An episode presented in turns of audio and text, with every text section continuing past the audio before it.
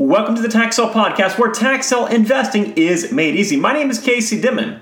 I'm a tax sale veteran, expert, and trainer. I'm the author of the Tax Sale Playbook. I'm the founder of the Tax Sale Academy, and I am your host right here on the Tax Sale Podcast. Thank you so much for joining me on today's podcast episode. And as always, at the conclusion of this podcast, if you're looking to learn more about investing in tax defaulted real estate, head on over to taxsaleacademy.com. Again, that's taxsaleacademy.com. Today, I want to talk about something that's very, very important that you'll come across sooner or later, and it's probably going to frustrate you. I'm talking about your competitors with very, very deep pockets. Now, most investors that are listening to this don't have what I describe as deep pockets. Truthfully, most individual investors, regardless of how many tens of millions they're worth, really don't even have the same kind of deep pockets that I'm even talking about in today's episode. So let me start this episode off with a very quick story. I can vividly remember registering for a tax lien sale many years ago. And this was a sale that required you to give them your check in advance. You actually had to give them your funds prior to being able to bid on something. And they did this to ensure that you paid and also, of course, they did it to make sure you didn't spend more money than you actually brought with you. And I don't remember the exact amount, but I took around $20,000 or so to this particular auction. After I handed over my cashier's check, they wrote down the amount that I gave them on the back of the bidder card. They did this for every single person. It was a little bit odd, but it was the way that they operated nonetheless. Perhaps they did it maybe so you didn't forget how much you actually gave them. I'm not sure the reasons behind it. I wasn't really all that embarrassed though that other people would see it because my in quote number seemed to be higher than most of people sitting around me. So this was a multi-day auction with thousands of liens to be sold. But about midway through the first day of the auction, I realized that there was a fairly young but professional, well-dressed lady that was buying a substantial number of liens. Now I have no idea what she spent on that first day or even the entire auction, but I can promise you it definitely caught my attention. It was almost distracting because she was buying so much, and I was constantly wondering is she going to be bidding on this one too? So the next day, the second day of the auction, I did what anybody who was very curious about something did. I arrived early and I sat as close as possible to her. I sat in the row directly behind this young professional woman.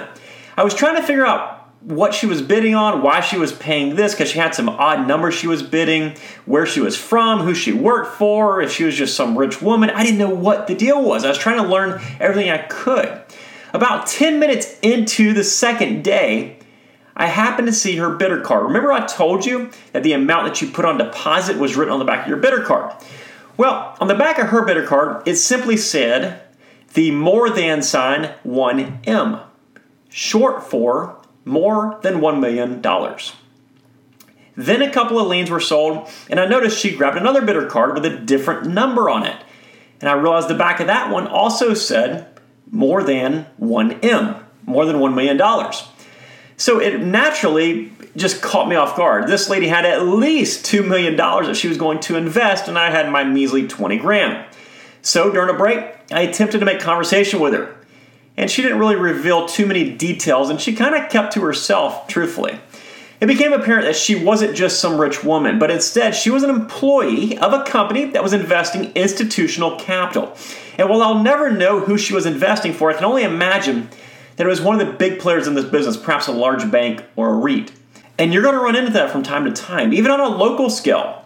There's going to be investors who operate investment funds that are very similar to REITs what will happen is they'll pull together lots of money from other investors, usually tens of millions of dollars. They'll buy properties, operate on hairline margins, and they'll make money with their overall portfolio instead of just on a property by property basis. So, what happens is they have such small margins on each property, but they have a nice little margin on everything combined together, which beats most markets and it makes all the investors happy because they have minimal risk. But overall, it gives them lots and lots of buying power, and it can be difficult for the small investor to compete with these folks. So, how exactly do you avoid these guys? How can you beat them at their own game? Well, there's no way to avoid them completely, but there's a number of different strategies you can implement, and I want to share three different strategies with you on today's episode. And if you implement any of these three, the odds of facing these deep pocket folks are going to be greatly reduced. The first strategy is to be different. Think of most typical real estate possible, right? What's the most typical real estate? It's going to be your single family home in a good area that's going to be lived in by your average family that's working class or better, right? And this is going to be the safest type of real estate. This is what most of the large investors want because it's simple, it's easy, it's secure, easy to value, easy to buy, easy to sell. And I'm not saying that you must avoid this type of real estate to avoid all competition, but just understand that the properties that are just a little bit different will definitely be skipped over by those larger buyers. Now, it's possible that many of these larger buyers will also have guidelines that actually prohibit them from going outside of that norm. They might skip the vacant lots, they might skip the commercial properties, they might even skip mobile homes or anything else that's not your basic single family homes. So, look for the properties that are just a little bit different. The next strategy is going to be to go rural. I've had many private coaching calls where a popular issue is that there's just too much competition in the areas where my students are investing in. This causes everything to be way too expensive. And at the end of the day, that means that my students cannot meet their desired margins.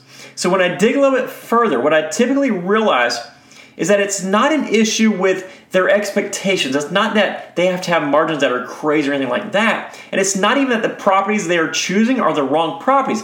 It's just that the properties where they are investing in, there's also, well, lots of money that are going after those same properties.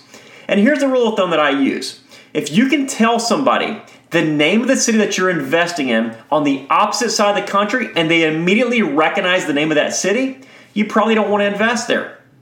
So, for example, if I live in Florida or I'm investing in Florida, and then I go out and I talk to my friends in California and say, listen, I'm investing in Orlando. They probably have heard of Orlando. So, what do you do? You skip it. Now, this is a very unscientific way to say don't invest in the most popular areas. The most popular areas for visitors and residents are also going to be the most popular areas for the deep pocketed investors. Instead, go rural. Now, don't go so far rural, of course, where you're buying in a place where nobody has moved there in three decades, right? But find a mid sized town somewhere and go for it. Big players are usually going to be in the bigger cities. And the last strategy I want to share to avoid these deep pocketed buyers is to go where it is difficult. Here's what I mean by that. If you're looking at an auction list and it has a description, photos, title information, values, and everything else that you can imagine online, or if it's not listed right there on the auction list, they can just click a few buttons and it's right there on the computer screen. That is considered easy. But if it has just a parcel number and you can't find anything else out about that property online, that's difficult. You'll be required to put in the extra effort to research and evaluate the properties to figure out what's on it, how much to pay, that kind of stuff. These deep pocketed buyers often run off such thin margins that they cannot invest the time into sending an employee to the county office to do that same research. Instead, They'll stick to the counties where everything's available online and it's just going to be a data center where they're processing information. They aren't going to send somebody out there to do the difficult work. So go where it's a little bit more difficult for you and subsequently everybody else because most people won't put forth the effort required in those more difficult areas. So there you have it. Now, these aren't always going to be perfect every single time, but these are at least three strategies that will help you avoid the bigger players. The first one was to be different, the second one is to go rural, and the third one is to go for the difficult areas. Guys, I really hope this helps you get a leg up on those deep pocketed buyers. Thank you so much for joining me on today's episode. Guys, I've got two great resources for you today. If you haven't yet done so yet, be sure to check out TaxSaleAcademy.com. Grab your copy of Tax Playbook. It is the ultimate guide to buying and selling tax defaulted real estate for beginning tax investors. It is a tremendous resource. The book itself is completely free. Just help us to cover shipping to get it from our warehouse to your front door, which is $4.97 inside the US. And of course, if you're ready to get started, take advantage of the most comprehensive tax sale investment training course in the world, head on over to taxsaleacademy.com click that join button and you'll be on your way to tax sale success. And as always, guys, if you found this episode helpful or any of our other episodes, be sure to take a few moments out of your very busy day to leave us a five star review and some positive feedback. We read each and every single feedback comment and we notice every single five star review And we are so, so thankful for every single one of you who have taken the time to do so already. Guys, take care and make it a successful day. See ya.